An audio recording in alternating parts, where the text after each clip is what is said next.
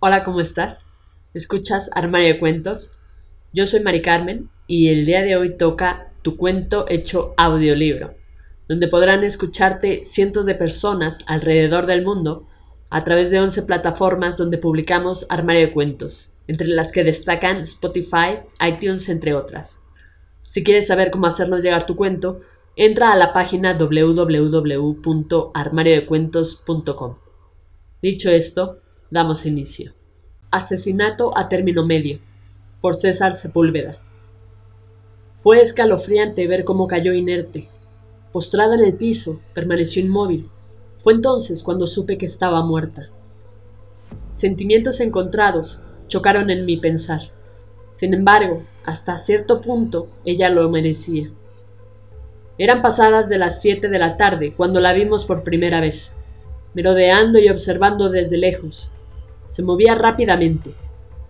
Nosotros al principio no le prestamos mucha atención, más bien estábamos enfocados en el brandy de tono suave y fragancia dulce que acompañaba una amena charla. No había un tema principal. Pasábamos del clima de la ciudad a la música y de la música a la política sin entrar en discusiones profundas. La segunda vez que apareció fue más atrevida. La pude observar atrás de mi amigo de jerga, y aunque levanté las cejas apuntando hacia el lado derecho para indicarle que estaba ahí, cuando él volteó en su búsqueda, ya se había marchado. A decir verdad, nos incomodó hasta cierto punto su presencia. En su primera aparición hicimos caso omiso, ya que se había mantenido fuera de nuestra zona, o como dicen, de nuestra área vital.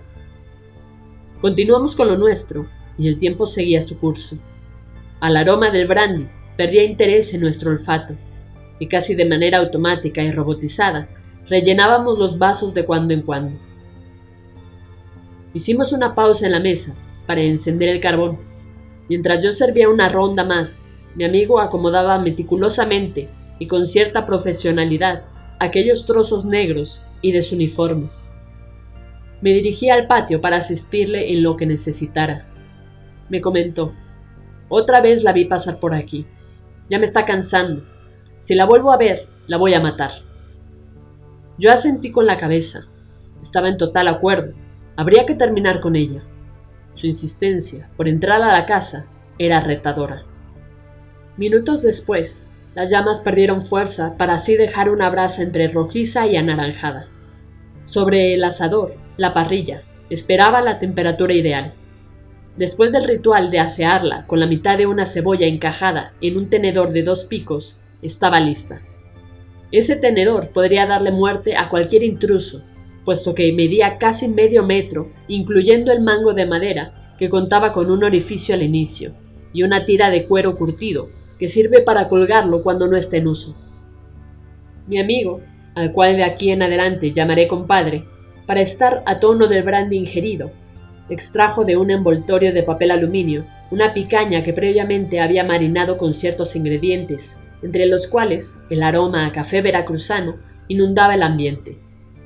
Con esto se formará una costra que ya verás, te vas a chupar los dedos, dijo mi compadre en el tono que usan los artistas antes de develar su obra. Ubicó la picaña en un lugar estratégico para que el calor le llegara en forma indirecta. Sobrepuso la tapa roja y esférica del asador y regresamos al comedor.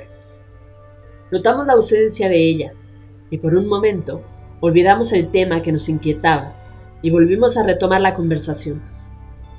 Dos o tres interrupciones que mi compadre hizo fue para darle vuelta al corte que supuraba grasa y olor a hierbas y café. Ya tenía el tono del carbón antes de encenderlo. No estaba quemado, solo sellada, para mantener los jugos que sirven para cocimiento y mantenerla hidratada.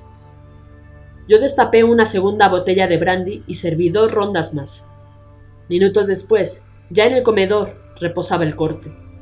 Mientras mi compadre traía un cuchillo de acero y tras acomodar la picaña para cortarla perpendicular a las fibras, comenzó la tarea de rebanarla. La capa de grasa que cubre la pieza había perdido la mitad de su volumen al coserla, y el restante permanecía crujiente, como bien había dicho mi compadre, parecía una costra protectora hundió el cuchillo, deslizándolo hacia adelante y hacia atrás, sin ejercer presión hacia abajo. La primera rebanada dejó ver un color grisáceo en la parte superior e inferior del corte, mientras una línea central rosada adornaba de lado a lado. Nos miramos levantando las cejas. Sabíamos que estaba perfectamente cosido. Continuó rebanando y a como se ensanchaba el corte, la línea rosada tenía mayor presencia, hasta que llegó a la parte más alta de la picaña, donde el gris prácticamente había desaparecido, y un término medio invitaba a probar y saborear dicho platillo. Agarramos lugar y tabla, como se dice acá en el norte, y nos disponíamos a iniciar a comer, cuando ella apareció. Se postró sobre la picaña.